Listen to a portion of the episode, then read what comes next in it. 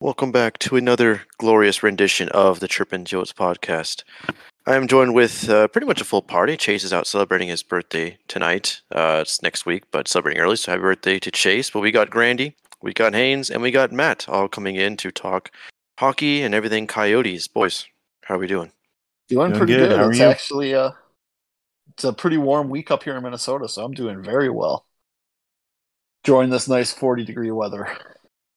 40 degrees. I was gonna say, yeah, define warm real quick. Okay, 40. Yeah, I'll take that. Close enough. Well, I mean, I wouldn't mind that. I think we're going to be what in the mid 70s this weekend. Something like that, yeah. Yeah, I'm I'm all for it cooling back down. It's only Mhm. February. Damn, Groundhog lied to us. Mid 70s sounds really nice right about now. I'll trade you for a day. by the by the way, I did want to I did want to say I did love the little bashing of Minnesota you guys got in on the last pod. Appreciated that. Oh, anytime. Anytime. You guys are like Canada South. yes, yes, we are. I have no defense against that. But uh, We did it Haynes, for how you, you doing, bud? Doing well, just working a ton and just uh about to go down and see the girlfriend for Valentine's Day weekend. So just where it's called just looking forward to that weekend and going down there and going back down to Charleston for a day. So get to go back to home away from home for four years for college. So just looking forward to a little break from everything and just to get out and uh, get away from home and just everything going on right now. That sounds exciting. Valentine's Day is always fun. So, but all right. Before we, uh, actually, I'm gonna trade up the topics real tick. I'm actually gonna give it the floor to Matt, if you don't mind talking about the Tempe wins thing and what's all going on with that. I, I probably should have put that first, to be honest with you. Hey, no problem. Um, all right, so Tempe wins. Uh, it's TempeWins.com. It's the it's ran by the Coyotes, um, and it's their official campaign for um, the new proposed Tempe Entertainment District. Um, there's been quite a bit. I, I- shouldn't say quite a bit, but there's been a fair amount of opposition uh, spreading some misinformation out there, talking about you know tax dollars coming from the public, and you know, you know, don't don't give money to billionaires, and a lot of information that just it isn't true. Um, there, I, I would encourage anybody that isn't familiar with it to uh, check out Tempe Wins. Um, they've got a couple of videos up already explaining where some of the money comes from um, and what they ultimately are trying to achieve. Um, one one big uh, thing that I'm not sure a lot of people know when it comes to this. This isn't just a single proposition um, on the special ballot in May. This is Prop 301, 302, and 303, and the Coyotes do need all three of them. Um, Prop 301 uh, is basically voters approve or reject City Council's amendment to um, land map use from commercial to mixed use, uh, which would allow the Coyotes to build uh, residential dwellings. Um, Prop 302 uh, is uh, the voters get to approve or reject the city council's decision to rezone um, the property at 53 South Priest Drive, um, which you know it, it's similar to what 301 is, but um, you can you can change land from mixed use, but zoning committee is separate than um, or I'm sorry, rezoning is going to be separate from um, uh, commercial to mixed use uh, proposition. And sorry, I know that this all kind of sounds boring, but it is very important. Final one, 303. Um, this is a big one as well. Uh, voters approve or reject city council's decision to approve a development disposition agreement which allows the city to sell the property at 53 South Priest Boulevard to Bluebird Development LLC which is owned by Alex Meruelo.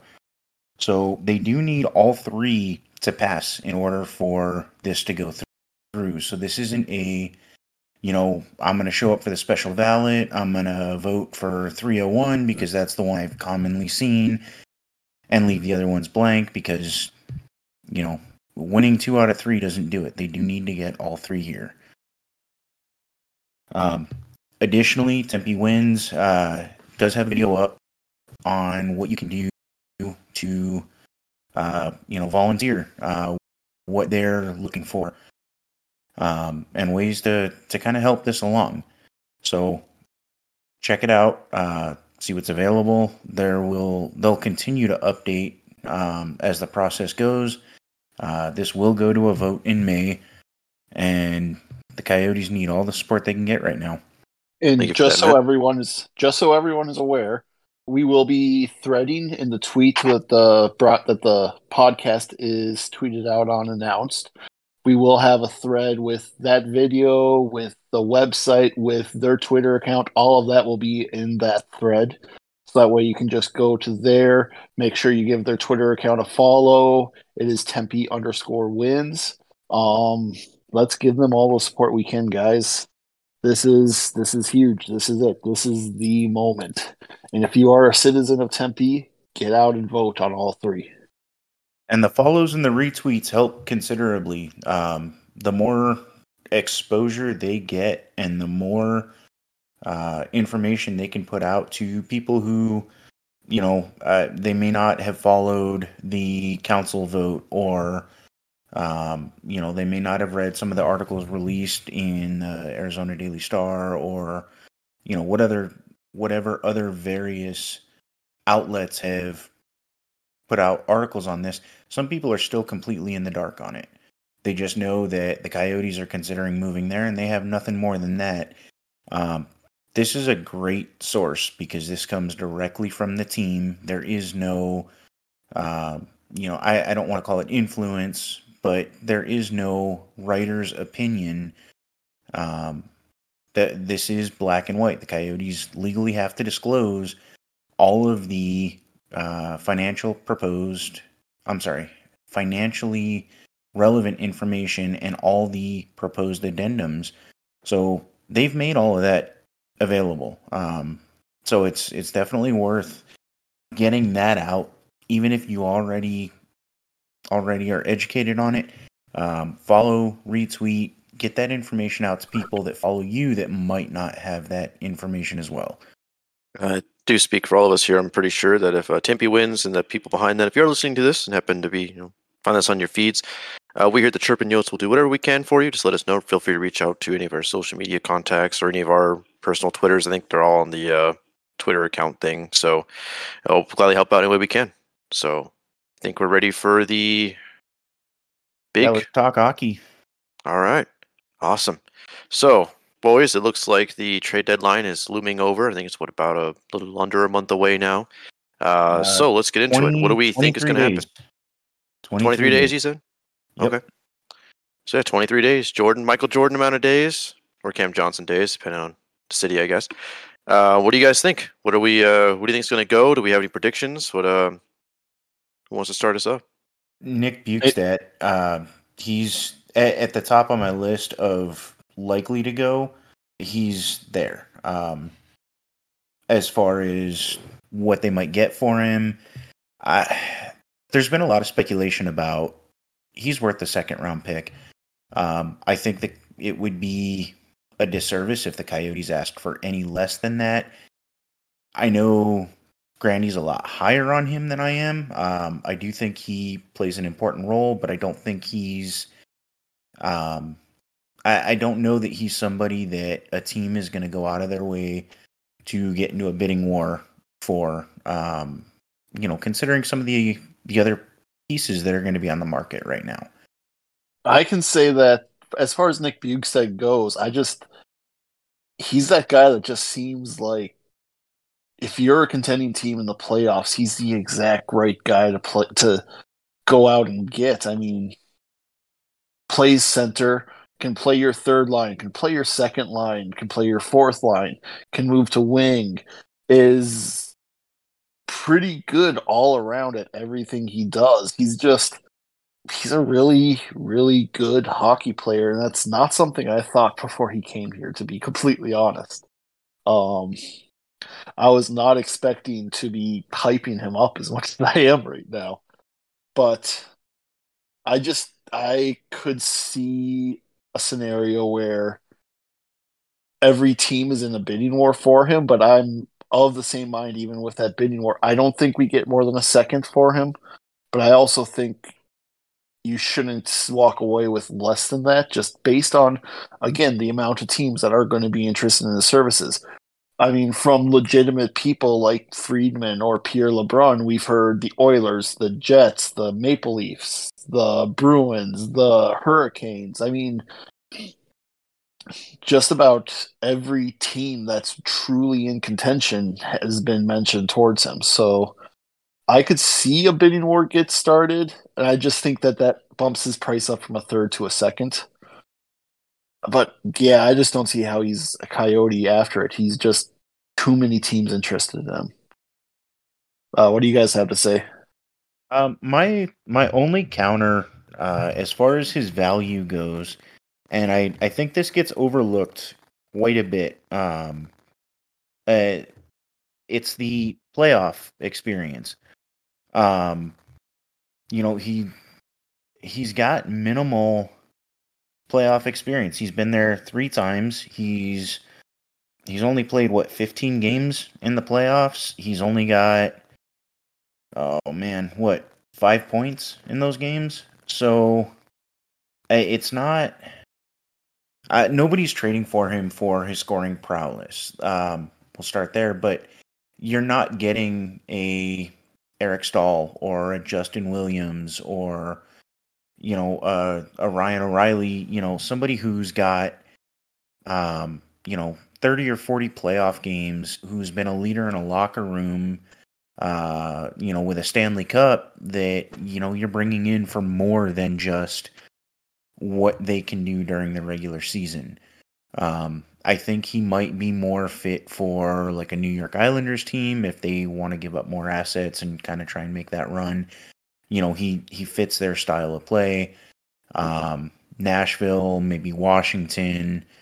Um, but I I can't I can't imagine that he's going to go somewhere um you know that plays with a ton of speed or that's looking for you know that that veteran with playoff experience um he's going to be a better role player or a depth player and because of that i i'm not sure somebody's going to give up you know a, a second round pick for him um I, I hope I'm wrong. I really hope I'm wrong. I'm wrong because I, I would love to just continue to acquire him, but I guess I'm not as high on him as as most are.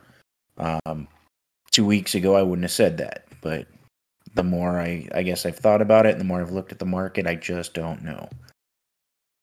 No, because I think two weeks ago in our conversations, personally, we were actually the exact opposite, where you were higher on him than I was.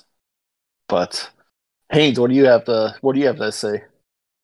I mean, you know, Nick Bjugstad's. I mean, I allude to it in the last few weeks. I, you know, I wrote about it. I mean, he's a guy that, uh, you know, not a ton of playoff experience, but I mean, he's a guy this year that you know came to Arizona for a reason. He could have stayed in Minnesota, and you know, he could have competed on that third line thing. And he came to Arizona because he liked to build this team. He liked the chance of you know getting to bring that veteran kind of knowledge to a team like the Coyotes that are young and all that. And, you know, it, it enticed him a lot to want to come here and, you know, potentially be the guy that helps, you know, mold this young core into something. And he knows he's not here for the long haul, but, you know, he's taken onto this role in a really good way. And, you know, he's used this chance to get some more ice time and, you know, kind of revitalize his career and show that, you know, he, he can be a scorer, he can be a playmaker if he needs to be. And, you know, that's what he's done so far for the Coyotes is he's uh been a pleasant surprise for this team, and you know he's done all that's been asked for and more. And I think there's uh, there's gonna be a team out there that's gonna take a gamble on him. I mean, he definitely uh, brings a lot that you could have. He definitely would slot as a nice third, fourth line player there.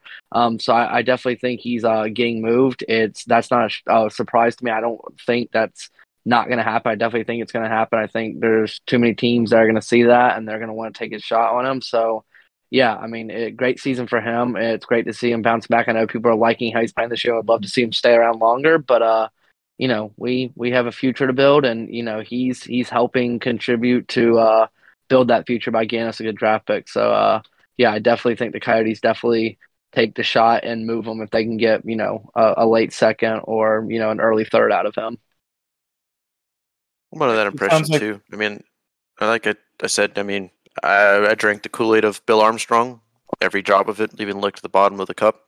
So I mean, I like how he's played, but honestly, give me the third or whatever you know, whatever we can get for him. I'll, I'll take that's more important to me is the build in the future. So, go ahead, Matt. Sorry to cut you off. Oh no no no no worries. Uh, it it absolutely sounds like we all agree he's he's kind of the most likely to go. I think it's just the the return almost seems to be the biggest unknown amongst all of the Coyotes who are potentially on the block.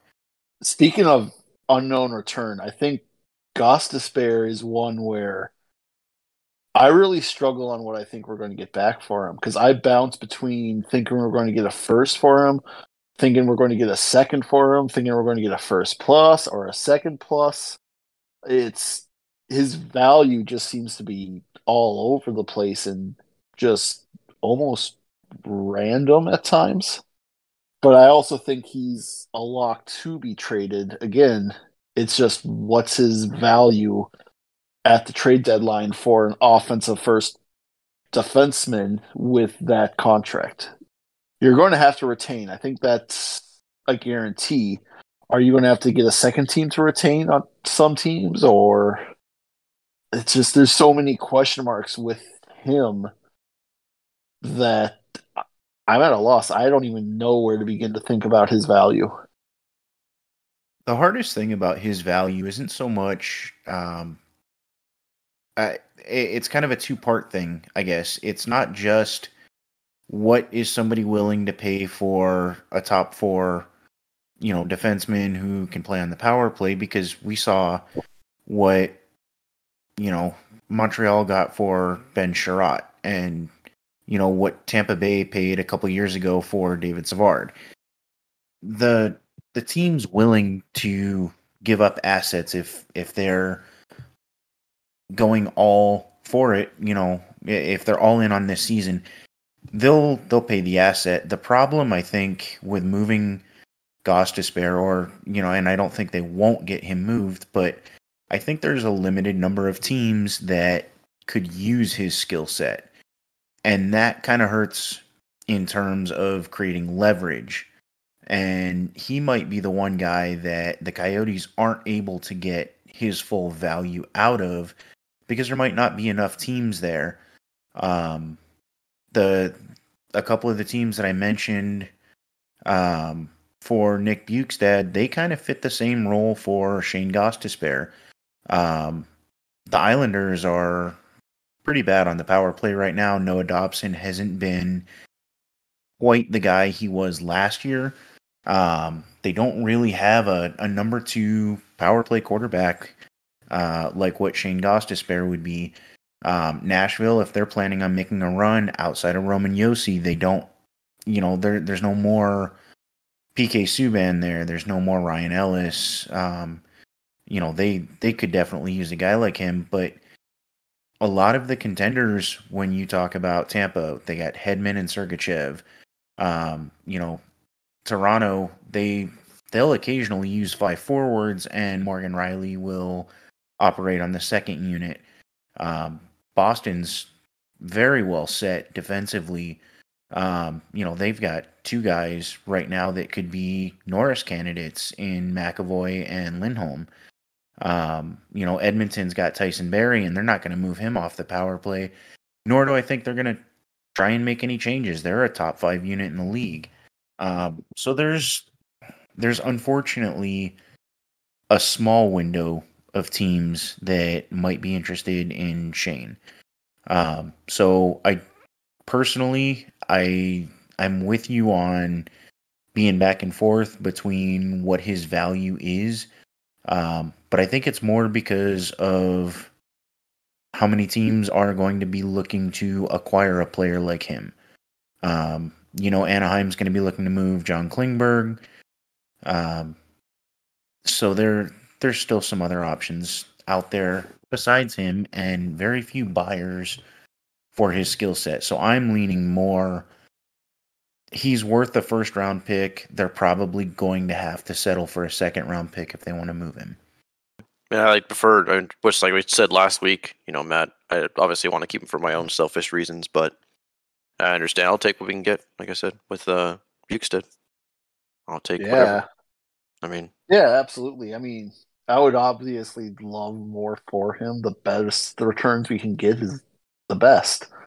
But at the end of the day, we already got a second just to have him play here. So we anything anything we get at this point out of this trade deadline is house money. Is just bonus. I mean, Yep. icing on the cake.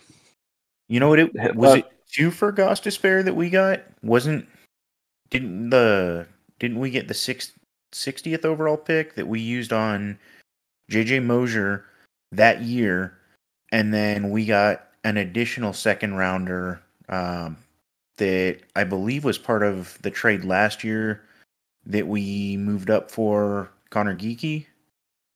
I'd have to go back and look at that tree. Don't quote me on that, but I believe We've already gotten two Uh, out of him. A third would be says a 2022 second round pick and a 2022 seventh round pick. okay. Uh, you know that what? they got I'm probably from thinking of. Andrew Ladd. Yeah, that's probably thinking about Andrew Ladd's trade tree. But yeah, either Haynes, way, uh, uh, either way, free free second round picks. Nobody's upset there. Yeah, right. I'll take that. Haynes got anything to add to the Ghost Bear conversation? I mean, I, you know, it, it's an interesting situation with him, and you know, it's something that I think is not only discussed, you know, uh, with me and you know, with the hockey writers, with us as writers, but you know, with with fans in general. I mean, he's he's injured. He's he's going to be injured through the trade deadline. He'll be back about a week or so after the trade deadline. So yeah, I mean, there is, um, I mean, there's a lot of you know rumors, speculation around. Does someone take him? I mean, he granted, you know, his timeline's coming right back right to the trade deadline, but he hasn't played the last you know three weeks, and you know, and all that. And there's a lot of speculation of teams will will you know will be calling about him, and I think that it, it's possible they do. And you know, at the same time, I think it's possible if if he doesn't, I think the Coyotes look to re-sign him and move him next year because I, I think it's not.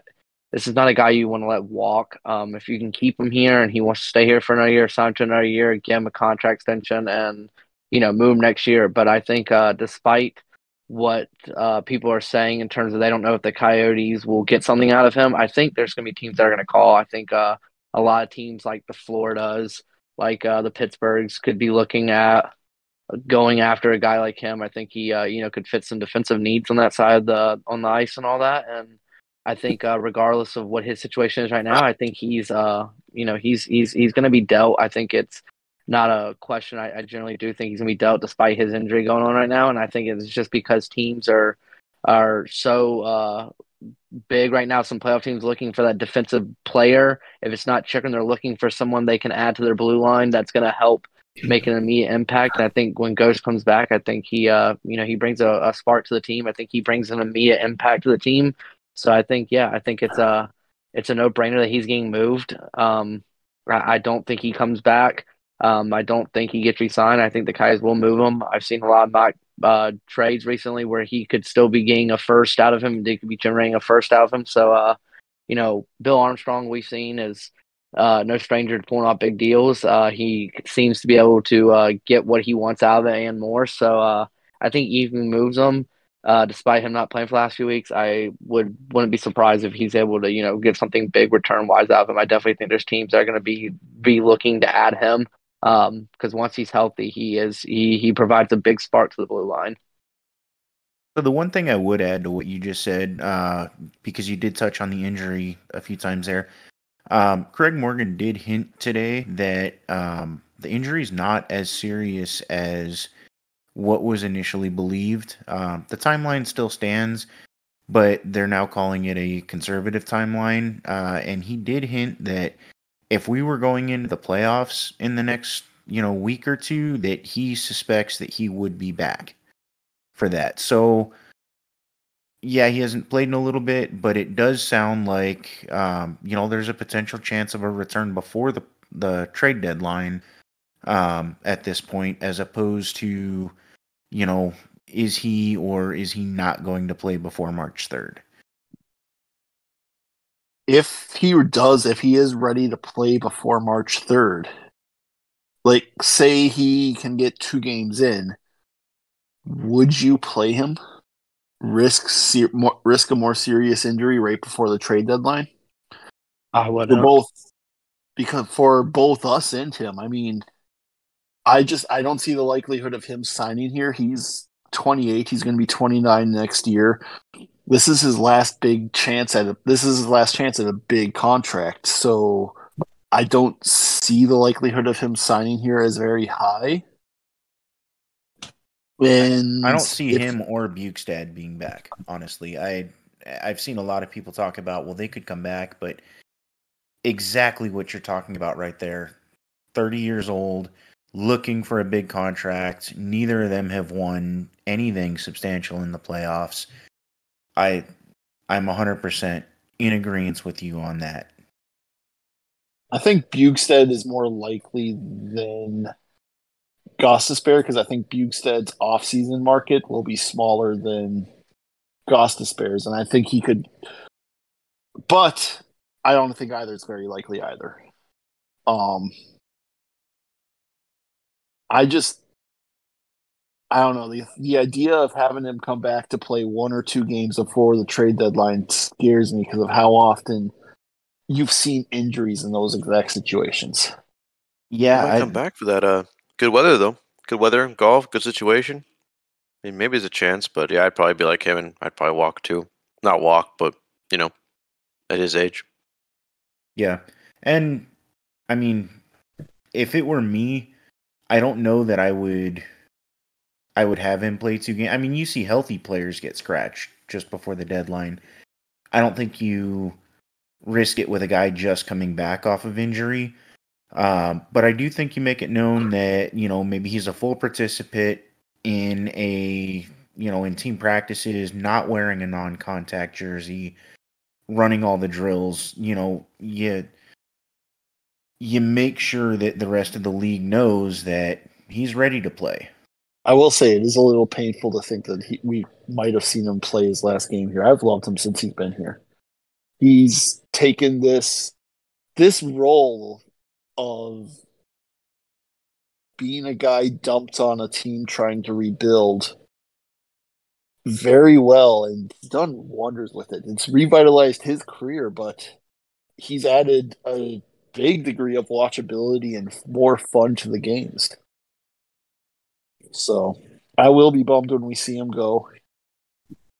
Outside of Chychrun, I think he's the deadline deal that's going to hurt me the most as a fan but at the same time, just it makes sense from a it makes sense from a rebuild perspective. So, you know, not that we'll ever know, but how many teams do you think are kicking themselves for not claiming Gostisbehere when he was waived? Uh, any team that needs any semblance of help on the power play. I mean, we've talked about the Islanders. The Islanders are sitting there with six million in cap space still. They have the cap space to take them.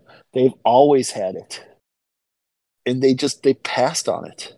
I don't know if they actually had it when I they he was in claim, waivers because that wasn't this year. I just know they had cap space this year. I shouldn't say that, I guess. But there's every team that has issues with the power play or has issues needing offense out of your defense should be absolutely kicking themselves for not claiming them for free. They should be absolutely kicking themselves for not taking up offering to take him on for cheaper than the Coyotes did.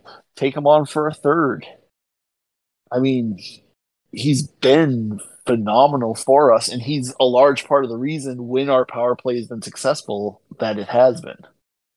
Him and Chychrun have probably been the two biggest pieces there.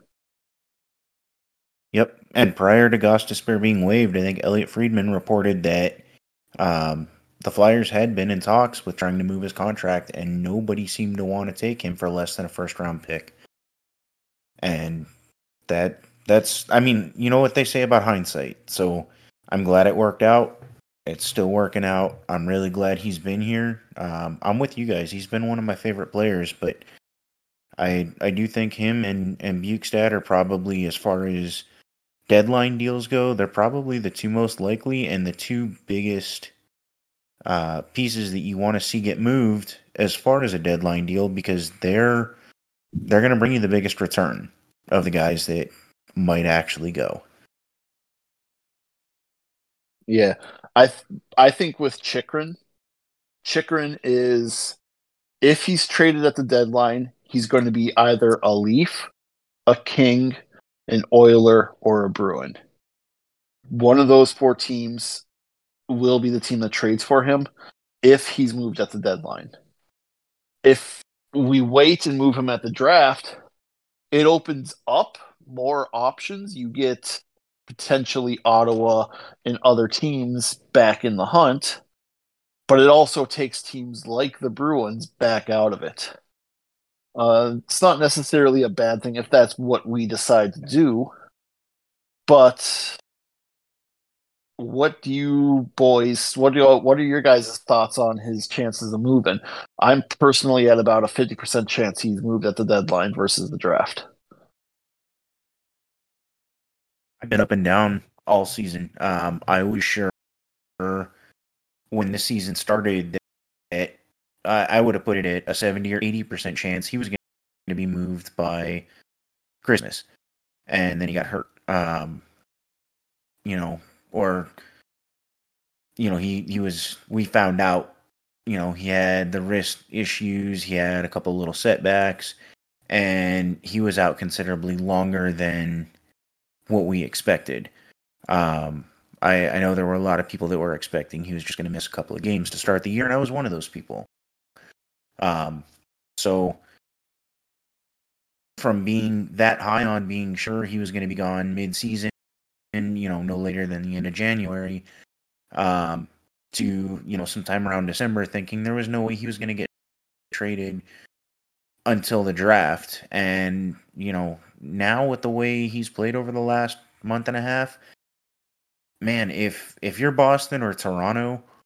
Uh, you know, I, I know you brought up the Kings, um, and the Kings have been mentioned quite a bit, and Edmonton as well. Ken Holland, not a splashy guy when it comes to trades. Uh, never was in Detroit either. Um, the Kings, I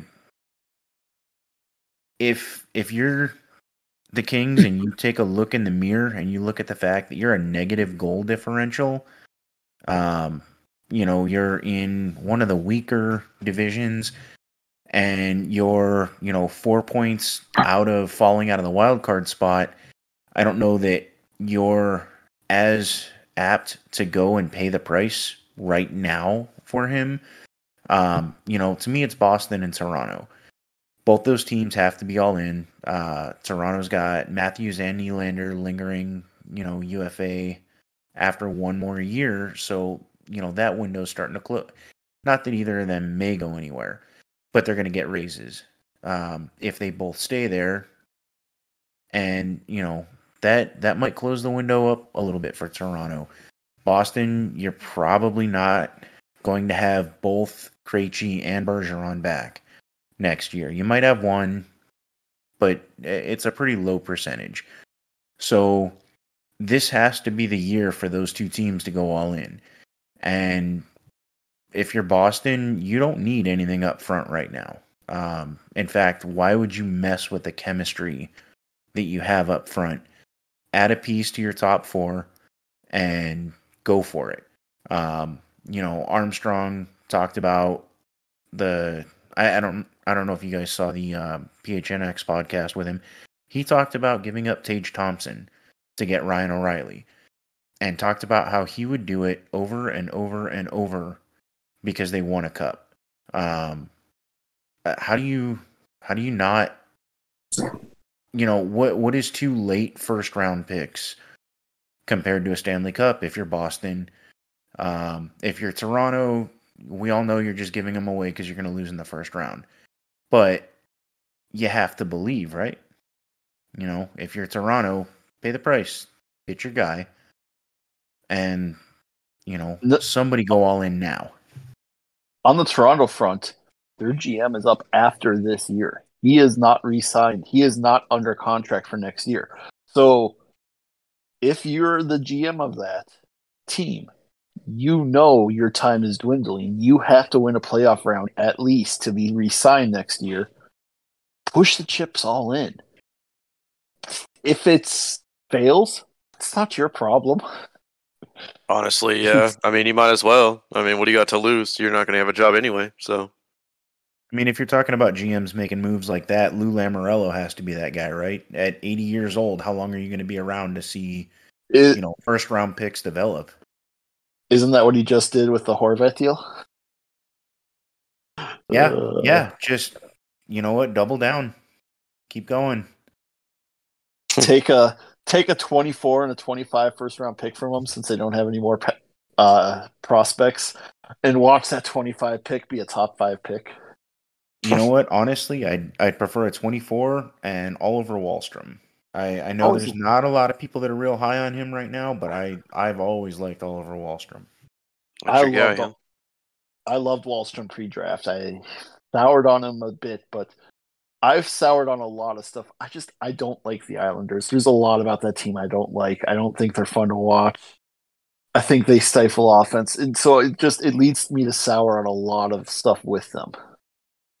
Um but uh yeah Wahlstrom would be a nice get though I will say that Noah Dobson even more so, but I can't imagine they'd they'd be interested in making that move. Hey, you never oh know. Anything is possible. if they offer up Noah Dobson you run to say yes Yep. You almost have to go one for one there. Yeah, I, it would be tough to do, but he's so good. He is so good. And he struggled this year, but that's also because the Islanders, before they got Horvat, just don't have talent. And the talent they have is aging and aging fast. Ah, I don't think the I don't think the issues with the team offense and power play or him himself are on him. It's just they don't have the pieces up front for to capitalize on what he's providing. No, not really. I mean, he's got 28 points this year through 50 games. He had 51 in 80 games last year. Um, you know, and but a big issue there is their power play has struggled this year in a big way. And and I know we talk about, you know, it'd be great if they offered up Dobson, but you know, if they're adding Chychrun and they're looking to make a run, you know, they're not giving up a a piece that's going to be part of that. Yeah, no, that's the that is the big thing. You're not trading Dobson if you're going for a run. Haynes got anything to add? You know, the the Chychrun situation is real. Uh, I I, I want to say it's so clear and and you know and all that, and it's going to happen. But at the same time, we we really don't know if it's going to be at the deadline. It's not. I mean, obviously, Chychrun doesn't want to be here. I mean, fans, a lot of fans have moved and have realized that, and there's a lot of fans that still haven't realized that, and. It, you got to understand that he doesn't want to be here. He's made that clear that that is not his intention. That he he's done. He's moved on. He's made his point clear that he doesn't want to be a coyote anymore. He's removed them all from social media. He's uh, he stated last season. He you know he reiterated this year that he doesn't want to be a part of this team. And um, you know while it sucks, I would have loved to see how he would have panned out. I think he would have been you know one of the next best franchise greats on defense. It's uh. It, that's not how it's going to pan out, and you know it, who we're going to get is going to take a year off this rebuild, and that's that's huge for the Coyotes. But um, yeah, I mean he he he's gone. It, it's something that it's we got to understand that he's gone. The sooner you can move him, the better. Just for the drama of the organization, all that. It's just that's the biggest news surrounding this team right now. Besides the Tempe Arena deal, is just is getting him moved. And and I know everybody's saying why aren't they pulling the trigger? Why aren't they pulling the trigger? And people have to understand is. Uh, while the Coyotes would probably love to get rid of, would love to move him and get what they can return, which would be a haul. They also have to understand that he, you know, Chick holds a lot of the the cards here in this piece, and only at the same time as Armstrong wants a specific return, he's not going to take anything less than what he can get for him. And you know what he wants for him is a, a high draft pick and all that, and uh, some prospects. And I understand that. So people just have to be a little patient. I think he, uh, he he is going to get moved. Eh, I, I do think it will be before the deadline. I just think with more impending amping up and ran, uh, rumors I'm hearing, rumblings are going around that I'm hearing from inside sources and stuff. I just think it's it's it's going to be before the deadline. It's just a matter of um, who finally pulls the trigger for it. I think really it comes down to who's eventually going to, you know, uh, quote unquote, get the balls here and, and you know pull the trigger because it really is the Kaiser just waiting for someone to uh, offer exactly what they want. And I think eventually one team is going to get to the point where they know that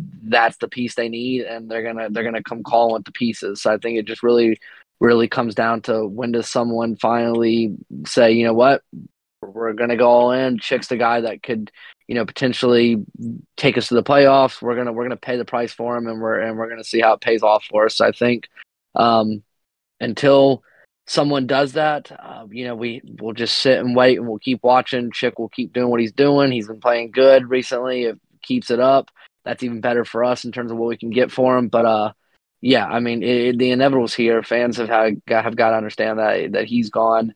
Uh, I do think he is gone before the trade deadline. I think that um, it's it's a no brainer that he's gone before the trade deadline. I think he would rather be out with the trade deadline, competing for a playoff spot hopefully this year, than having to go into the off season um, and all that. So yeah, I mean, we, we wait and see, honestly, but uh, yeah, I, I think it's a it, it's a no brainer that uh, honestly he doesn't want to be here, and I think it's uh without question, I think he's gone at the trade deadline. But like I said, you, you know, we won't really know until someone you know finally picks up the phone and calls Armstrong and says, "Hey, I'm willing to give you exactly what you want. Let's make this still happen." Yep, I just hope it's sooner rather than later. But again, I'll take the patience. We get the better pick. So, but other um, piece of news to hit uh, either early this week, late last week, not quite sure. Had a bit of a weekend. Uh, looks like Dylan Guenther's been moved to the WHL, the Seattle Thunderbirds, I believe, off the top of my head.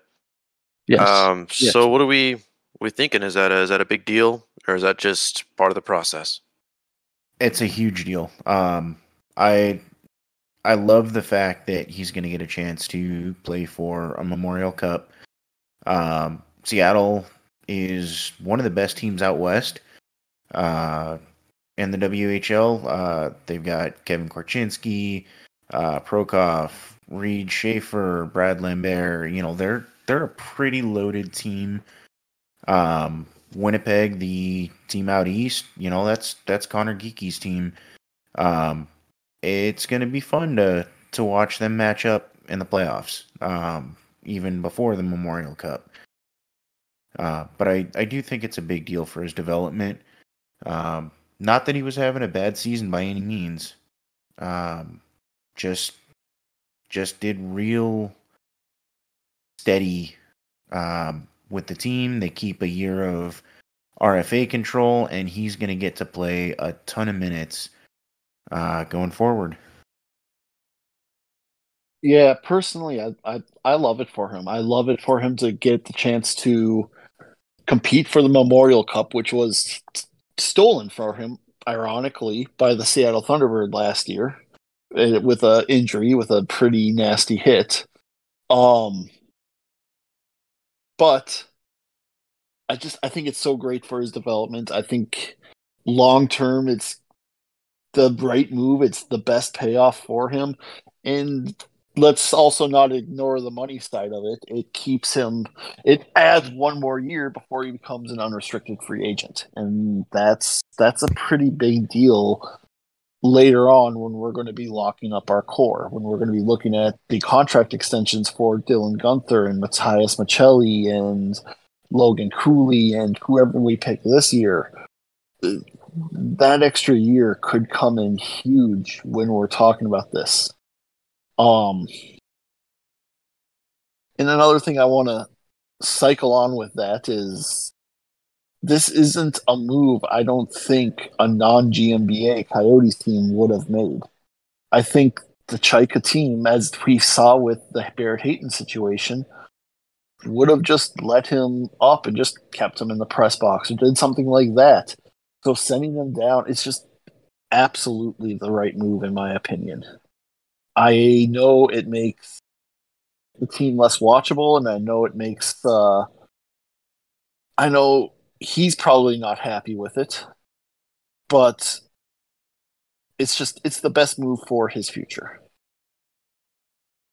Yeah, I get that. I think it's easier to be happy being sent back down after you've played, you know, half the season, gotten to play at World Juniors, things like that, than it is to be, you know, that guy that's, you know, like like the Shane Wright situation where played what seven games or something for Seattle, um, and then missed some time, and then came back for a game or two, missed more time, you know, was sent to World Juniors, played a couple more games, and then was sent down. Um, you know, not getting a, a ton of NHL time while simultaneously being on the roster and not getting to play anywhere, I think would have been a bigger deal. And that goes back to what you said about Barrett Hayton. Um, you know, do you do you really want to see a guy spend, you know, most of the season on your roster and play 25 games? No, I I think what they did is is perfect. I think the experience that Guenther got getting to play, you know, 39 games, that's big and I think he's probably going to be pretty happy about that and be pretty proud of that fact. And just to clarify, Shane Wright played eight NHL games this year and wasn't sent back until what three months into the season. It was just a yeah, it was only a month and a half ago or so. I remember because it was right at the trade deadline for the juniors league, and Yep. that Yeah. How how can you? that's that's something I want to talk about in a later episode. We don't have time in this one, but sure. just the ridiculousness of the of this whole CHL thing because the Seattle Kraken had to send him down. They knew it was best for his future, but they didn't even know what team they were sending him down to because that was completely out of their control. It is ridiculous. Shane Wright is not playing in the AHL, and again, we need to touch on this in the future podcast because we don't have time this episode. But it's ridiculous he's not playing in the AHL. I'm just glad that he's getting to develop better. This is my big fear is, you know, we get these we do this tank and we draft these picks and they just don't develop right. That's honestly like a waking nightmare that I have every night. To be honest with you. You know, that this was not for nothing, obviously, but I don't want to stifle a potential superstar or whatever the you know I'm sure you've seen the Oh, you- story a thousand times, you know. Dylan Strome. Yeah, uh, exactly. Barrett Something like that. Yeah, that's exactly my biggest fear is we do this, we sacrifice all this, you know, and do this tank and then have all these years only to end up mediocre where we were before. That's my biggest, but I, I trust GMB, of course, but I don't know. That's my biggest fear, to be honest with you. One of the biggest changes in that, uh, if you look at a couple of the guys we've drafted recently, JJ Moser, uh, Dylan Guenther, Matthias Maccelli, the things that those guys have done, they've done it under Andre Tourigny. There hasn't been uh, another coach in recent memory where I could go, wow, that guy has taken young players coming in, found what they're good at, put them in situations to do it, and develop the rest of their game around it um, and actually turn mm, a lot of recent draft picks into potential NHL players. Yeah, what what we've done the last two years, even in a tank seasons, even in trying to bottom out, is phenomenal player development you're seeing over and over and over again. Uh, Bjugstad comes, and it's not just the young guys; it's the veterans that come here. Bjugstad comes here and has a career year, or is on pace for a career year. Um, but Maccelli, Moser, Moser, Moser, and Valimaki. I saw a stat somebody tweeted out today. Did you know those two are number four in the NHL among pairings that have played uh, more than 200 minutes and suppressing scoring chances in the defensive zone? They only allow 1.99 scoring chances per 60 minutes when they are on the ice together in the NHL. That's pretty remar- remarkable. It's the, the development's been crazy. It's been awesome to see. Yeah, it's a it's a huge deal. Um, I, I and Valimaki being a, another guy that they just grabbed off waivers. Um, former first round pick, just a I don't want to call it a nothing move, but you know, Calgary, what are you doing? You've got massive issues on defense. You might be buying defense at the trade deadline, and Valimaki's in Arizona playing with Moser, and they're one of the top shutdown pairs in the league. Haynes, you got anything you want to add? I mean, you guys kind of said anything about you know Guenther. I think you know people say you know does does he view this as a you know a demotion? I mean, yeah, honestly, you know, NHL any NHL player, you get the dream to make the NHL. You don't want to get sent back down, but uh, you know, yeah, like you guys said, he I mean he's done a lot this year, a lot that he can be happy for. Win the Memorial Cup or not the Memorial Cup, winning World Juniors. Um, you know, you know, honestly, winning the Memorial Cup would be a huge part to his career. You know, Stanley Cup's another big thing and all that. And you know, um, he lost that chance last year to be able to compete for one. You know, injury against Seattle, like you said, Grandy. So I think, uh, you know, he would love another shot to maybe go back and compete for it. And you know, Seattle's given the best chance right now to go after a Memorial Cup. And I think, uh, while it may sting a little bit for him, the chance to go and compete and get that Memorial Cup that he lost out on um, is huge for him. It's huge for him ice time wise. He's not getting ice time as adequately as he would like in Arizona, that's understandable. I mean, it's we're a rebuilding team. Um, you're not gonna, you know, be rushing him in top line minutes. I mean, he's got to work his way up to those. So, uh, you know, this is big for him to get those top line minutes that he, uh, you know, he needs. This is great uh, development to his game. You know, it'll pay off dividends in the long run for him. So, I'm happy for him. I think he's uh I think he's gonna go to Seattle. he's gonna you know he's gonna kick some butt in Seattle. I think he's gonna um grow even more as a player. He's gonna come back with uh hopefully a Memorial Cup and a little bit more uh skill, a little bit more knowledge to the game, a little bit more eagerness in the next season. So uh it's definitely nothing that the Coyotes should be kicking themselves on. This was uh a move that the team should have been doing uh, that should have happened, And I'm, I'm glad to see that he is getting a shot to go and compete like Shane Wright is and all that in the situation where he's in. So, you know, good for him. Um, honestly, I want to see him win it all down there and then come back next year and be ready to, uh, you know, get this team seriously rolling and get a little bit more competitive going next season. So, uh, yeah, I mean, great for him. I know it sucks, but you know, he, this will pay off well for him in the long run, and you know, it, it, it this is a special chance for him to go and do something like this. So speaking of you know special chances and all that, so we recently had last weekend the the All Star game, which love it or hate it, right?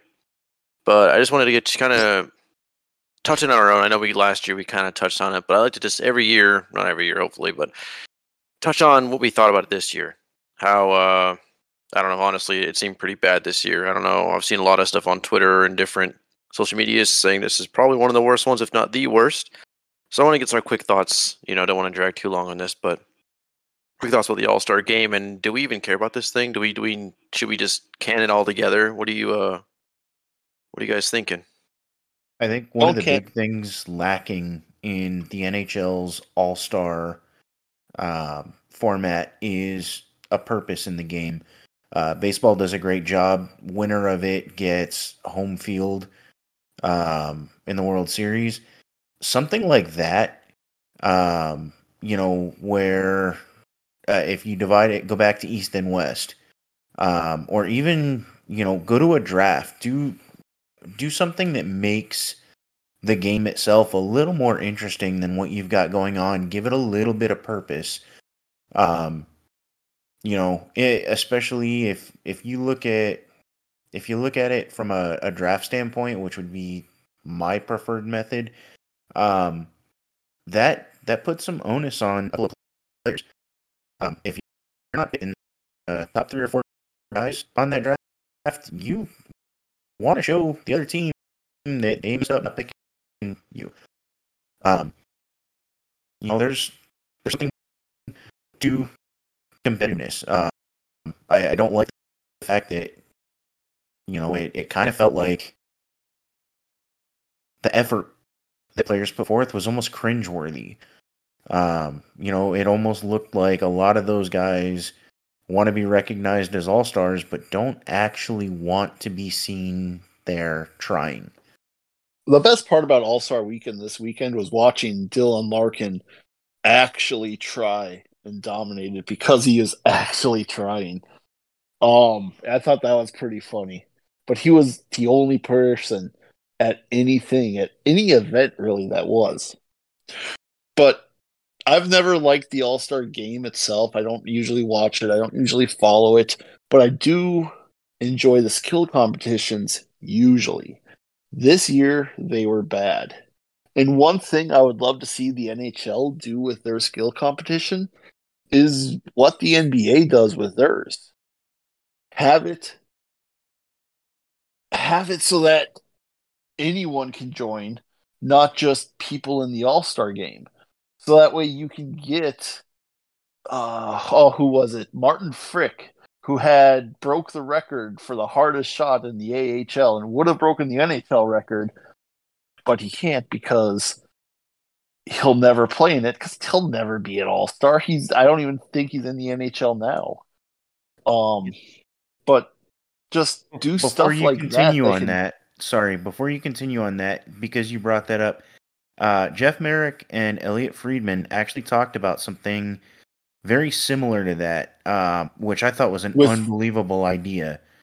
Uh, that involved team skills competitions. Um, you know, because most teams have them. Whoever turns out to be the fastest guy amongst all the teams that's not an all star can participate in the All Star game. Whoever has the hardest shot um, amongst non All Stars in team competitions can participate in hardest shot. That would be great. Just to touch on what you were saying, uh, it absolutely does need that. Yeah, just something like that to liven it up. Um, I think in the NBA, the skills competition, the dunk contest might not be what it once was, but like the three point contest is still so fun to watch because they have the best of the best of the best at that in that competition, even though it's not, even if they're not all stars, even if they'll never be all stars they're still in that competition because they are great at that one particular skill. And it makes the three point competition fun to watch because it's a competition and they're trying. Give, if you brought guys like that into it, they would care. They would try. Um, I just, it's, it would be so fun to see something like that in the NHL. Uh, the like other thing, the other thing too, though, is that at the end of the day, I think the All Star Game is for corporate sponsorships. I mean, at the end of the day, it's what it's going to be. It's never going to go away as a result, no matter how much some people may say. And I've seen a lot of people talk about how much they want it to go away, but it's never going to. It makes the NHL money, it makes the corporate sponsors happy, and it gives them it gives the corporate sponsors something to send their guys to from what I was hearing Friedman and Marek say that they that was why the building was so empty is they were off partying in Miami instead of um watching the skills competition. Imagine that. But- Getting paid by your boss to go watch an NHL skills company go party in Miami. Uh, company dime. So I mean I can respect it at least. Company dime. So hey. Do you guys like that OV Junior thing though? How they had like little Ovechkin do all that, or is that too much? What do you guys think about that? I thought it was cute. I, I had no problem with it personally. I liked yeah, it. I liked it. I I didn't have a problem with it. Um, I I feel like it was a bigger issue for the NHL in terms of backlash than anything, which was probably Yeah. well undeserved. But yeah, I, I think it was a great thing. I I always love seeing, uh, you know, the the human side of NHL players. Um, you know, they're most of them are are family men. You know, they got kids, wives. Um, you know, Tarasenko was out skating with all three of his kids. Um, you know, just things like that. They're they're great to see, and and you like to see that. It it really brings an element of you know these guys are people too. One thing I in think they should. addition Oh, go ahead. Oh, anything that showcases players' personalities, I'm here for. Mm-hmm. Just about to say that. Yep. It's Just about to say that. that one that one year we had that draft that one year and that was the most fun i've had watching or doing anything with the all-star game. Watching phil kessel's sheepish smile or sheepish smile because he knew the whole night he was going to be picked last. It was a inside joke that was already picked amongst the players.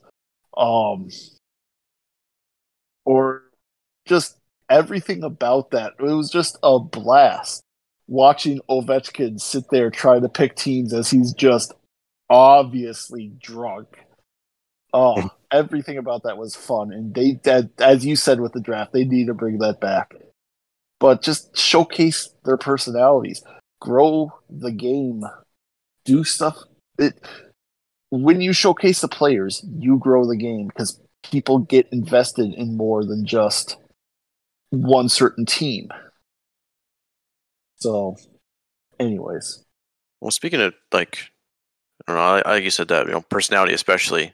You know, I, I think that's probably the biggest problem the NHL has right now is definitely their marketing. I know Matt and I kind of went on that last week, but that's just such a stifling problem, a head scratcher, truly. But I mean, another thing is with Crosby's comments, and that kind of went around for a while. I mean, bringing back the one through eight and the you know top seed plays the bottom seed, which I think they should bring back personally. I think you should be rewarded for being the top in your conference, but one th- real quick, I want to make sure we get Haynes' comments on the uh, All Star Oh. game. Yeah, I mean, the All Star game one. I, I, I mean, I watched All Star game, and I watched it solely just not because I think it's fun to watch in recent years, but I, I watch it because I think it's, um, you know, it's it's entertaining. It's hockey. I want to watch something that's, you know, hockey related. So you know, it's not a watch, but you know, personally, I think the NHL All Star game skills competition has gone down in recent years. I, I do like the three on three format. I think it's a little fun. I think you get to see the overtime format, but uh, I, I do miss um the days of you know the draft and the All Star games and all that. And you know, I, I I actually watched some of the AHL All Star skills competition, and I actually enjoyed it a little bit more than the NHL. I think uh the AHL did a little bit more engaging, fun stuff that people, you know, paid attention to and really liked. And you know, there was parts of the NHL All Star game I thought were funny that I got some laughs out of, but ultimately, I didn't really smile as much as maybe in recent years I watched it. The uh, the breakaway challenge was a little misleading. I don't understand why they were bouncing around through competitions and why one shooter would shoot and then you wouldn't see another guy shoot for a while and didn't seem like there was many moves going on. You know, we saw like Mitch Marner come out do the my vice thing and you know really didn't try a move, just try to go short side on Luongo and I and I you know I understand you're playing into the fans there and all that, but I don't know. It just I understand the guys they're having fun. It's a vacation for them. Um, Miami's a fun city to go and visit and all that, but uh, it, it just it looks so worn out. The style and all that just looks worn out, which is weird that you that people say that because you know they always implement new things every year, and the reason is because of that right there. It, it's the All Star Skills competition has worn itself out. They implement new things every year because they're trying to find new ways to get fans involved into it. Um, like the chip and shot this year they did with Clayton Keller, where they essentially played hockey on a golf course. Um, I, I think that they, they are trying too hard to implement stuff into the All Star game every year that's um, related to the area they're at just to try to get fan engagement. But uh, I, I didn't really personally like it. I think that there was a lot of things that could have done to made it better. Um, I, I think I would still like to see the competition going forward, skills competition, but maybe maybe have it re- done a little bit differently. Maybe make it a little bit more competitive. Same with the All Star game. Maybe go back and you know redo it. I mean, poor teams like Seattle didn't even get a participant this year in the All Star game. You know, Matty Beniers um, went down with an injury, and they and they end up replacing him out, and all that with someone not even from um, is call from Seattle. So you know, it was a bummer for Seattle not to have a guy get to be represented for them at the All Star game. The Coyotes know that was like with John Scott the year that he was traded. The Coyotes didn't have a representative at the All Star game, so. Um, I think there's some, you know, there's some things they could do to, you know, fix the overall format of the game if you want to try to get fan attention back into it and all that. But it, it's gone downhill a lot in the last few years, and I think unless uh, the NHL really wants to uh, really invest some looking into it, I think they're going to continue to lose views around the uh, All Star break because I don't think people are really going to tune in to watch it. And as you saw from the skills competition, fans aren't really going to come out to watch it. Yeah, I I agree with that. Um, I do think there's a little bit that could probably be done if they brought back a little bit of the old timey um, type skills stuff. Um, the the targets that just absolutely shatter if the puck gets anywhere near it in some of the accuracy contests that we saw, you know, 20 years ago, that'd be a big step. Um, I, if they want to do something kind of cool, kind of retro, maybe harder shot with a wooden stick. I mean, who wouldn't want to see that happen again? The second you said that, my eyes lit up. Yes, yes, please. Yeah, same. Yeah, I'll take that. Or, or even one of the, uh, what were they like the old Sherwood aluminum sticks that they used for, I don't know, three or four years. Just, just see somebody out there uh, you know, trying to to skate fastest skater in skates from 1985. There we go. You know, make make Back it my kind day. of fun. Yeah, that would be cool. I'm in for Yeah. that. Just anything other than the format from this year. It. What's funny is I loved the format last year with the skills competition in Vegas. I thought that one was fun. This one was just ah, it was rough. But anyways, back to the uh, yeah Crosby, Crosby. comments. This is So- one that's exciting me. So Crosby suggested he'd like to see the NHL go back to a uh, one through eight format for the playoffs. Um, I don't blame him, and his reasoning is that the regular season, uh, for as difficult as it is, should yield some sort of reward for the team that does the best. Um, you know, we've seen it out east the last couple of years. You know, the Toronto Tampa matchup in round one, or Toronto and Boston in round one. Um, you know, uh, we're starting to see, um, you know, some some teams who potentially you'd like to see in the finals, conference finals, playing each other in the first round uh, because of the current format. I'm with Crosby on this. I I do think going to a one through eight is a great idea. Even a a one through sixteen. Um, you know, if the league could do something with travel, uh, you know, maybe change to like a baseball style series where you have a two three two instead of a two two one one one uh, to alleviate some of that travel if you wanted to go to a 1 through 16. But I do think a, a big part of, um, you know, what makes the playoffs fun are seeing the best teams play each other later in the playoffs. Um, you know, nobody wants to see, you know, two of the top five teams out of the playoffs because they matched up, you know, with two of the other three teams that were top five teams in the playoffs in round one. You know, it, it doesn't make for a great product as the playoffs move along. No, last year, last year was a perfect example. The first round was fantastic. You had a lot of hard fought battles, a lot of teams taking each other to the limit. And then the second round was just meh. It was just, it was okay. It was not anything spectacular, not anything to write home about.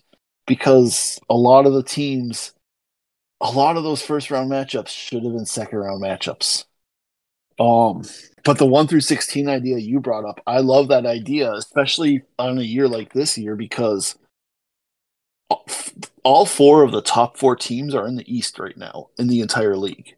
All four of them. So have the West teams with a lower seeding if they can't um if they can't if they can't get up there. Reward these teams out east that are having remarkable regular seasons with those higher s- slots. Uh, even if that does unfortunately reward Toronto too. Um, but I find it funny that we're sitting here and having this talk about one through eight when every fan I know wants it one through eight. Every fan, every comment I see online wants it one through eight. Every player I've heard talk wants it one through eight. So the only people who don't want it one point one through eight are the owners and the commissioner. So why are we at some point you have to give what the the people what they want here when it's this unanimous. I don't think I've seen anybody in favor of the current playoff structure over the one through eight. It's just it's crazy to me that we're having this conversation as a result. It's crazy to me that Bettman sat up there and tried to give weak, rather weak excuses as to why he can't go that. It, it's not Bettman's fault that we have this, and that's one thing I think people get carried away with is blaming Bettman because he's the punching goat or punching bag.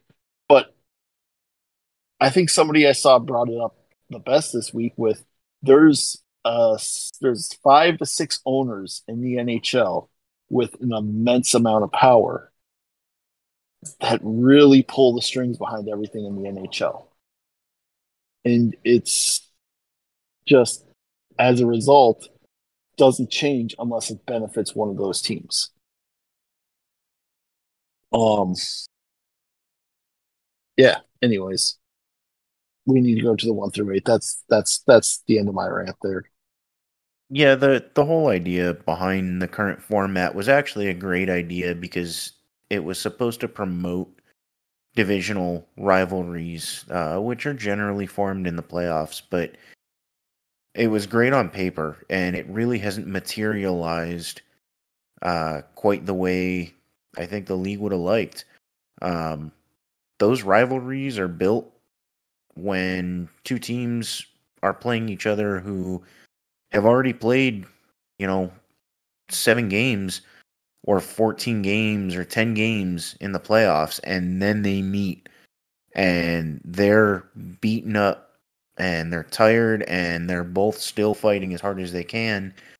Um, you know, how often do do you remember if unless you're the Toronto Maple Leafs who beat you in the first round?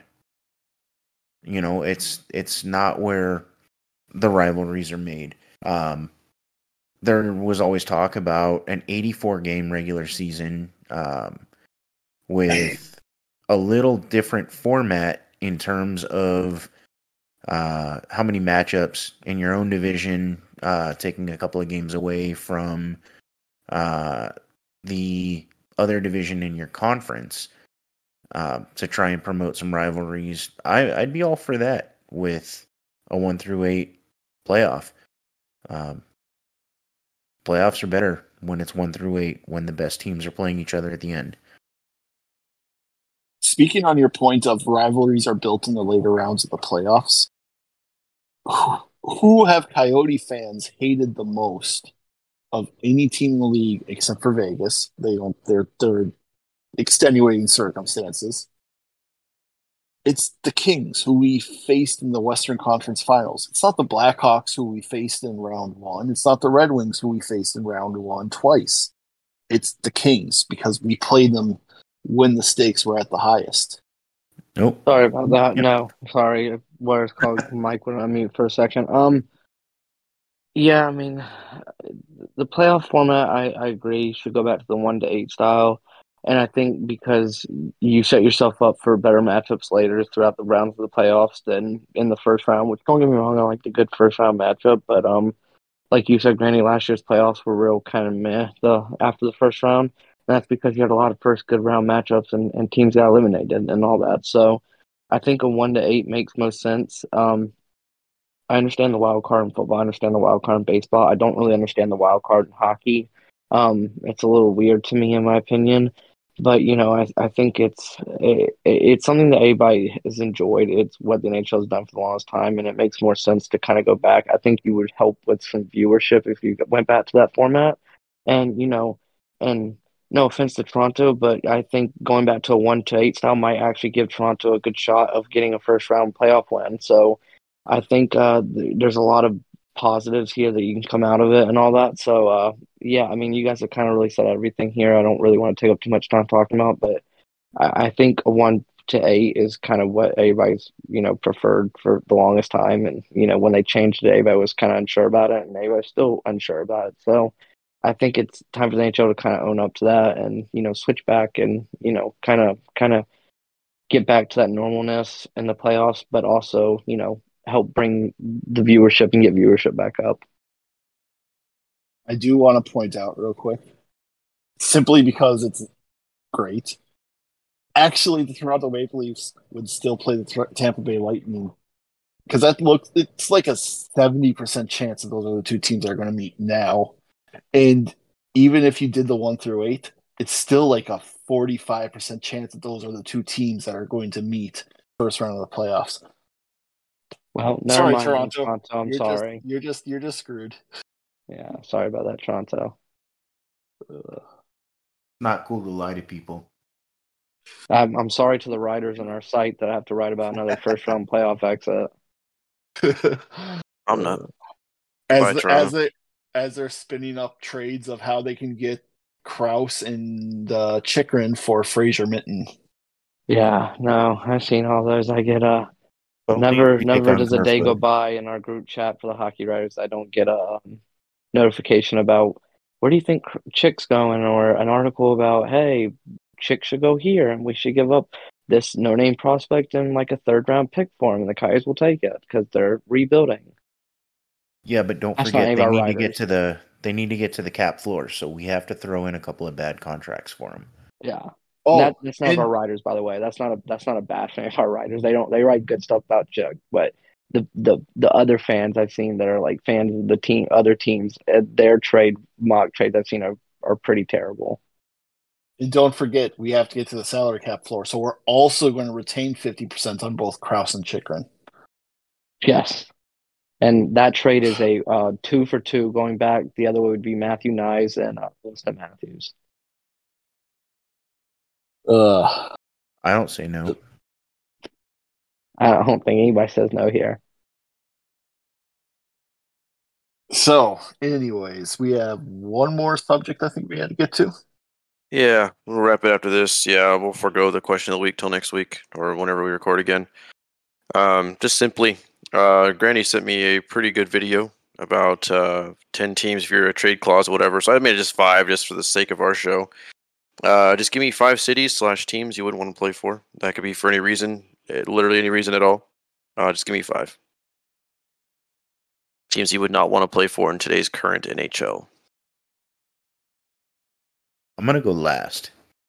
Okay. Okay. Haynes, you want to go first since I already tweeted yeah, out my list and I'm pretty known.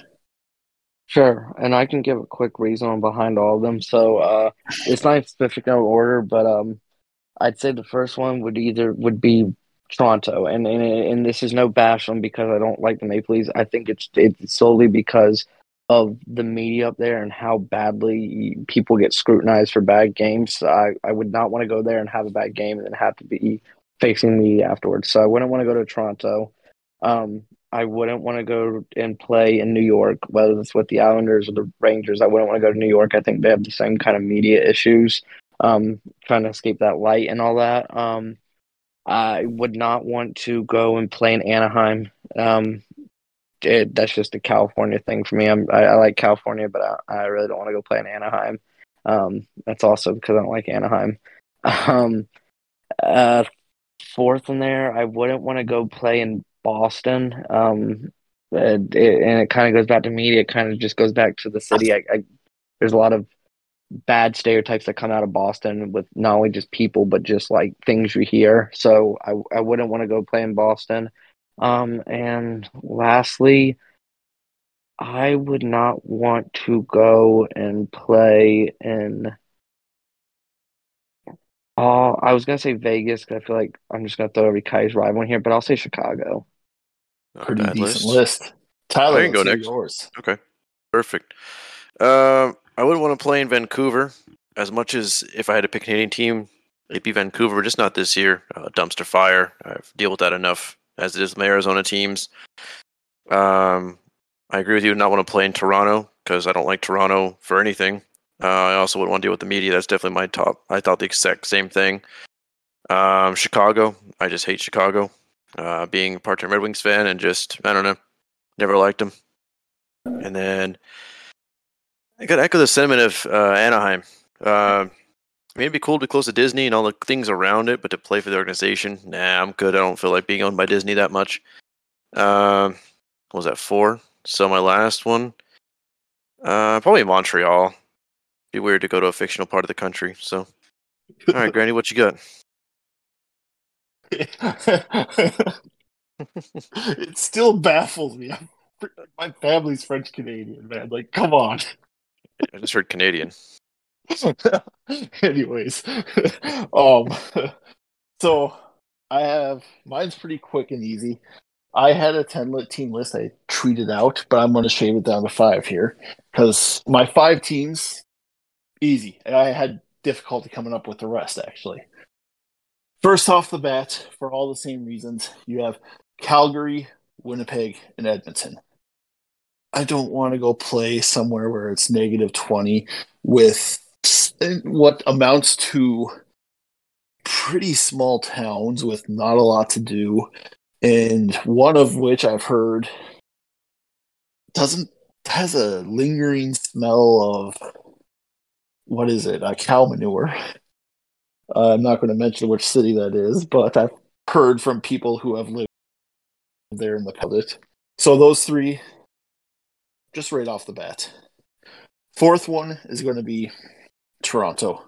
Again, same reasons all you guys mentioned. Uh, Toronto itself, I'm sure, is a lovely city, and I have no issue with Toronto.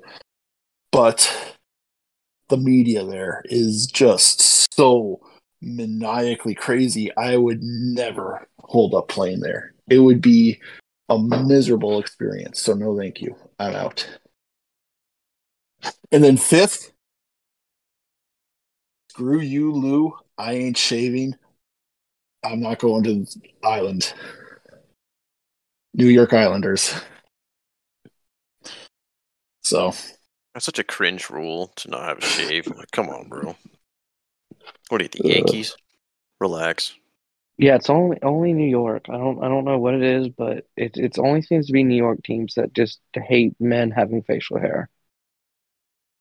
Unless you're Henrik yeah. Lundqvist.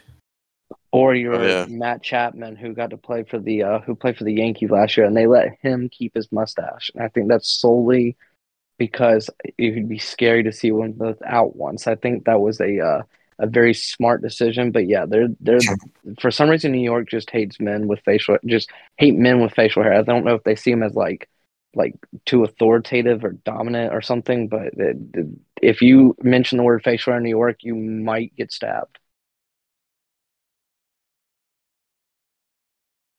Fair All enough. right. Ever so, since I saw that tweet, I've been excited to hear yours, Matt. So let's go. So I'm I am ultra competitive. I want to win. Um I will go play in a place that I would absolutely hate if it meant I had the feeling or the opportunity to win um or felt like they were going in the right direction. So, uh number 1 team that's a no for me is Vancouver. My God, is it a shit show there? Um, uh, at what point are they going to have the cap to actually add players? Um, you know, that's going to make them competitive. Don't want to be there. Um, two is probably Ottawa because nobody has any idea what's going on uh, with an ownership group right now. Um, they had like 15 different uh, small groups submit intent to place a bid on the team. Um, you know, could end up with somebody worse than Melnyk there. And Pierre Dorion is definitely not a favorite for me in terms of GMs. So don't think they'd be going anywhere anytime soon. Don't want to be there.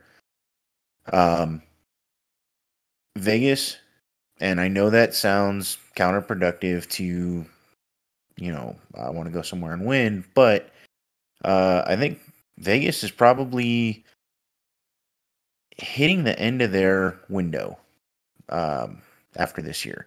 I I think they're about to head towards a rebuild here relatively soon. They've traded away a ton of picks, a uh, ton of prospects over the last couple of years. I I don't want to be Phil Kessel. Um, you know, going to a team where I'm part of the last ride. Um, I guess my my fourth team uh, probably gonna be. I want to say Montreal because I don't want to learn French. I know that's a stupid reason to not go to a team, but I really don't want to learn French. I, I feel like it it's one of it's like a deal breaker if for anybody that lives there, plays there. Um, people there seem to hate players that don't learn to speak French. I is it, Is it any more? Is it any more stupid than not wanting to shave? Well, in all honesty. Well, you know what? I would go to New I'd York. same.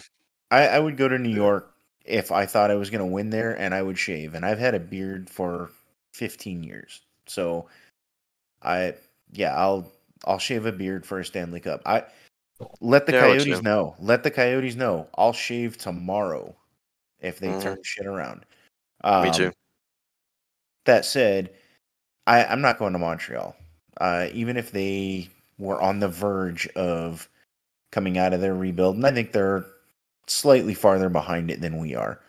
Um, still wouldn't want to go there because I wouldn't be able to celebrate with anybody after winning because nobody would understand, understand where I. Yeah, I couldn't understand them. So Montreal would probably be my fourth team. Um, and lastly, I'm gonna go with probably the Florida Panthers. Um, I think they made the mistake that Arizona made with um, trying to bounce out of their rebuild a couple years too soon. Um, they were close, and then they made some terrible decisions as far as cap management. Um, Bobrovsky being signed for what another three and a half years at ten million. Spencer Knight being four and a half million, I believe, for three more years. Um, you know they they're not in a position to make another run anytime soon. They don't have assets to trade. Um, they don't have prospects sitting in the pool waiting to come up. So if I'm looking at where I don't want to go, it's anywhere where I'm not going to win, and Montreal. And those would be my five. I like it. Makes makes sense. Yeah. I don't want to go to Montreal either. Different reason, but I, I, I got to know because me and you are pretty similar on their timeline. Are you? Would you have New York Islanders on your next five? Because of the winning, not because of the facial yeah. thing. Yeah, I I would. Um, I think they're they're getting older, considerably older, and they've got multiple guys who are going to be in their 30s with multiple years left next season. I Still don't understand the Bo Horvat trade. Um, they're they're just in a bad situation. They would be in my six through ten for sure. I mean, I might take a fisherman only... jersey. I'll sign might... for a day to get one of those. I might be the only guy here willing to go to Toronto, and I would cry about it every day. Well, actually, no, go. they'd they'd have to be on my no trade list too because they can't win either. No, I would be like, no, I'm good. No thanks. Mm, uh, you know what though? That's a serious question. If it meant your name was going on the Stanley Cup, would you go to Toronto? It'll yes. never happen. The Toronto won't win it, so no, no, no. This, this is just purely hypothetical. It's a yes or no hypothetical. God, that is. A, I think. I think I honestly believe in like. God, I don't even know. The boogeyman under my bed before I believe Toronto would ever win. But I mean, if they were going to stretch that far, if I can really get my imagination, I mean, nah.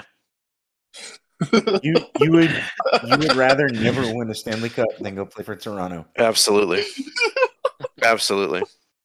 In fact, I, matter of fact, I would I would crash the party and push the guy holding it over just because I don't care. I don't. I don't think we could. Ever, My hatred of the as, as a group go to runs deep. I think we would. all of the Leafs runs deeper than the glory I would get from getting the cup. Tyler, I think I think if we as a pod met up for a game in Toronto, we would all get jumped solely because of you. Canucks can't fight anyway. What are they gonna do? Oh, how's it going, eh? All right, leave me alone. Okay, um, Go I'm away. I'm bowing out Yeah, of this conversation. I've seen conversation 'cause Super I don't want my name associated. No, I know. I'm bowing out. I know this. Canadians can actually fight pretty good. I'm just talking shit. Yeah, I'm, This I'm is bowing out fun. of this. I don't I don't want to get in. I don't want to be associated with the Canadian trash talking. so we have now been banned from Quebec and Ontario. There's only one province he mentioned, just Ontario. Well, the only one that's got anything to worry about is Grandy because he's in Canada South. The rest of us are far. That's true. away. Yeah, pretty safe. yeah. They're not gonna Yeah, come we- out. I well, mean- actually, actually, I'm in danger because we have the Phoenix Open this weekend. So really, they're probably out there looking for me now. No Yeah, time but Canadians ever they're, come they're down all here. snowbirds. You They're gotta- all like You're gonna stay in your house. Five years old. But see, Now we, come get the we- smoke. up here, we just we don't even have a border. Don't have a border. It's free cross, free range Canadians that's out there. If you can survive the cold and ice, you can come over. Free range Oh. Canadians. Tyler, you're gonna stay in your house this week. You can't go out if they're if they're all. Uh, actually, I'm going to the Super Bowl out of state. experience. Actually, matter of fact, Saturday with my girlfriend, so she'll protect me. I guess she's like five. Oh well, now. that'll that'll be Well- fine. They don't watch football in Canada. Okay. We just need to get a They have the podcast CFL. before you go. We just Who? need to get a podcast out where you trash Philly. Oh, I would love to. God, Oh, I Philadelphia. forgot Outside the cheesesteak, Philadelphia, there's nothing yeah. good about Philadelphia. Thanks for the thanks for the liberty. Okay, guess. okay, all right, all right. We need to stop. All right, let's. let's So my it. so hang on one one last one last note on the Philly thing. My parents actually have a house at 107th and like Northern, just a few miles from the stadium, and they had considered Airbnb for the Super Bowl um, Mhm. and just coming down to Tucson. When Philadelphia beat the 49ers, it was a no because Yeah. anybody that rents that house, uh, you don't know who they're a fan of. But if they're an Eagles fan, they're gonna burn that house to the ground, win or lose. Yeah. That's safe bet, honestly. Yeah, that's the best. That's the best way to handle that. Like of all Super Bowls Ugh. they could have gone to, they got to be in Arizona. I know. The two worst fan bases. Is Kansas City that bad? I, I don't think Kansas City's I don't have terrible, Kansas but they're getting worse. They're getting worse. That's what I'm saying. Like they're getting there. Like They've gotten cocky because of their success. mhm. It's kind of no like one's ever it's heard of them. It's why Knight fans are the worst because Yeah. they got cocky of with their very fast success. The one year. That's why we Oh, here on the podcast stick with teams that aren't very good, like the the Cardinals and the Panthers. We we we don't run our mouth. We just we're just happy to be a part of the NFL. Uh, Hmm. Yeah, and are so sad. Yeah, but the Panthers were good at one life. point. Actually, I mean, if we went could to- rele- relegate we the were- Cardinals, I'd be okay with that. We were I we good just- when we just relegate us to a lower league. worked before T.J. Watt destroyed it. I wasn't even gonna go Cam Newton. I was thinking like Jake Delhomme. Oh no, I would say we were better with Cam Newton than we were Jake Delhomme. Yeah, but I don't know. Cam Newton just irritates me. There's something about running quarterbacks. It's like Kyler Murray, Cam Newton, Russell Wilson. They all get under my Jackson. skin. Yeah, Lamar. Okay, We're- we're Lamar's the done. I'm not talking about. Lamar. Can't stand Lamar. I'm done. Lamar's the worst for one reason because oh real fast and this, we should honestly I don't know why we're talking about football in here but the one reason I don't like Lamar compared to the rest was Vic Cam and Patrick Mahomes and guys like that they're not run first quarterbacks. They run when it's a necessity. Lamar Jackson's a run first QB he will specifically design plays solely to base off the run. Cam Newton and guys like that would wait until the last minute to get out of the pocket to run if they had to. They were pass first guys, and if they had to get out and move, they would move. Lamar is strictly a half run, half throwing quarterback, and 90% of the time, if he, the moment he hikes the ball, he will take off and go if he can. Yeah, and the biggest problem with all of them is in fantasy football, they are touchdown vultures, and I do nothing but lose money on running backs behind them. Yep. Oh, and you have to have a quarterback that can run in fantasy football now, or it's not even worth having a quarterback. And it's Yep. it's, it's the worst. Yep. It's amazing how this show just like spiraled here at the end. It, Oh, we, had a whole episode of like we had a whole episode of like Dragon Quest, Chelsea Football Club. It, it's gone all over the place, really. And That's we've had some wild it's endings. normal. Welcome, welcome this, to the this pod. was like had a wild solid, like hit every point on the list, and then Mm-hmm. get to the end. Yeah, we're about to wrap it up. By the way, what do you guys think about? Welcome to the pod. We we talk about a lot of weird things sometimes at the end that completely go off topic. Grandy just do what we usually has want to here. Tell us. Grandy usually has to rope us back into in the pod. Just Yeah. wait until a lot of Tyler a lot the of this doesn't make the Chelsea. final cut. A lot a lot of this doesn't make the final cut. We'll one day have a podcast where it'll just be the outtakes of us just ripping t- cities and teams at the end, and This is going in become I said a really funny hated joke. So Yeah, this this- is going this- in. This is That's like the worst um, part, Hayes, is all this actually does go in. Th- None of this this is like you know when the band like finally makes it big and they're like here here's our b-side album because we don't want to write anymore We are the B side album. be we are the b-side album that would We be are the like, B side album. that would be B like movie. this this segment this last five minutes plus like the last five minutes of every other podcast all made into one big podcast Pretty sweet. That's like where's called. That's like when musicians release an album and like lean up to, they're like, "Oh, I'm gonna drop like seven singles," and then the album comes out and they go, "Well, yeah, all those seven singles I'm putting on the album, but then I ran out of four songs to put, so I'm just gonna release a song from 2016 for you." No, this What? is like it's the, The- acoustic version it's like it's like getting like the crumblies at the bottom of a, of a chip bag. You know, like yeah, you eat all your chips, but this is like the delicious crumblies you get at the end. Where you're like, holy crap, this is kind of good, but also kind of bad. If you made it this far, I appreciate it. Thank you very much. You really are a rock star. But actually if you made it this far you're finally getting into the cream of what this podcast is about what it yeah, truly you really is, are. You really Mhm. are. this is really what Oh, it is. man. We're just shit posters, all of us, at different degrees. I'm the biggest shit poster, I think. I think I can wear that Uh, d- badge. don't don't throw me in there. I'm I'm I, I do not do You're a any of that. shitposter. I'm, uh, uh, no, no, no, I am not. Um, I do my trash talking on my personal Twitter. My my business Twitter is strictly business. Oh, by the way, just wait. Like we prostitute. haven't told we haven't told Matt our pro- Mhm. our podcast promise. What's that? So game one of uh, the new Tempe Stadium, we're Oh, all gonna yeah. together. Get uh, we're going to try to rent a suite. Get together. Oh, and beforehand, we're getting tattoos. Yeah, Coyotes themed tattoo. Yeah, I haven't, I haven't flown, I haven't run, I haven't, uh, I haven't been able to prove that by the girlfriend yet. So we'll, we'll see how that goes in a So- couple we'll pay her off. I'll give her like twenty don't- bucks. It'll be all right. I don't actually have a single tattoo or piercing, so that might be a hard one to sell me on. Same here, my 20 friend. bucks. Because nobody should ever be getting their first tattoo at like 40 years old. I'm getting my first Oh, tattoo man. this year, my 30th birthday. God, I'm turning 30. Jesus Christ. You really, guys, you are rock stars listening to this at the very end, honestly. I'm, li- I'm leaving it in just for that, just for those I mean, true guys that listen to the whole thing. To be fair, I'm not actually going to be 40 in a couple years, but I feel like it.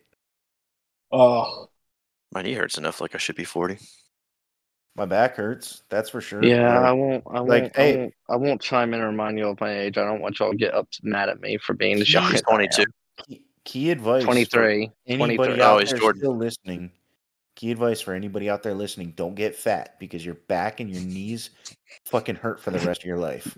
yes. Yeah, not yes, only do you that get is- not, not only do you get premier hockey coverage, you also get health advice.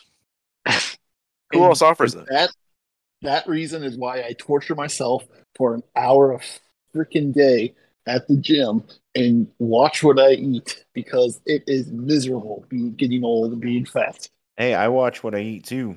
I not good, but I still watch it.